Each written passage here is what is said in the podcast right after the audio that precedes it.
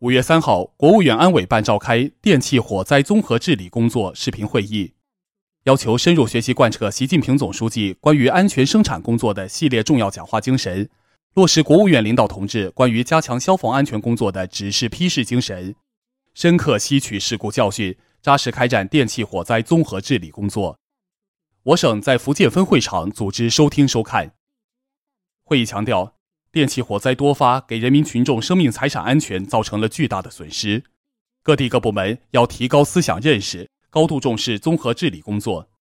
要全面排查治理电气产品生产质量，要开展建设工程电气设计施工治理，